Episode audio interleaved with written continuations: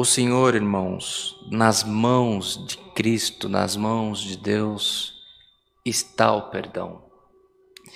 Muitos dos nossos irmãos, dos amigos que nos acompanham, dos ouvintes da palavra, que estão nos ouvindo nesse momento, se acham indignos de receberem algum carinho, algum afago do Espírito Santo?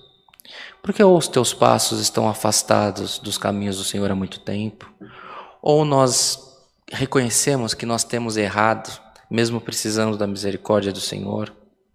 Outros que tomam partido, tomam conhecimento do culto, assistem e não sabem nem por que, que estão assistindo.